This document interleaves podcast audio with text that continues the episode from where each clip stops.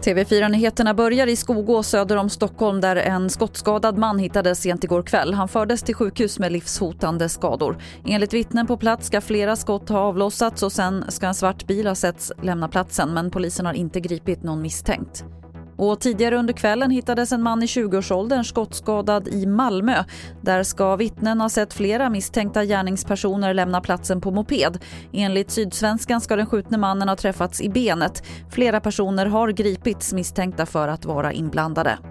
Och vi avslutar i USA där de stora skogsbränderna i Kalifornien fortsätter rasa. Samtidigt verkar bränderna nu bli ett slagträ i den pågående presidentvalskampanjen.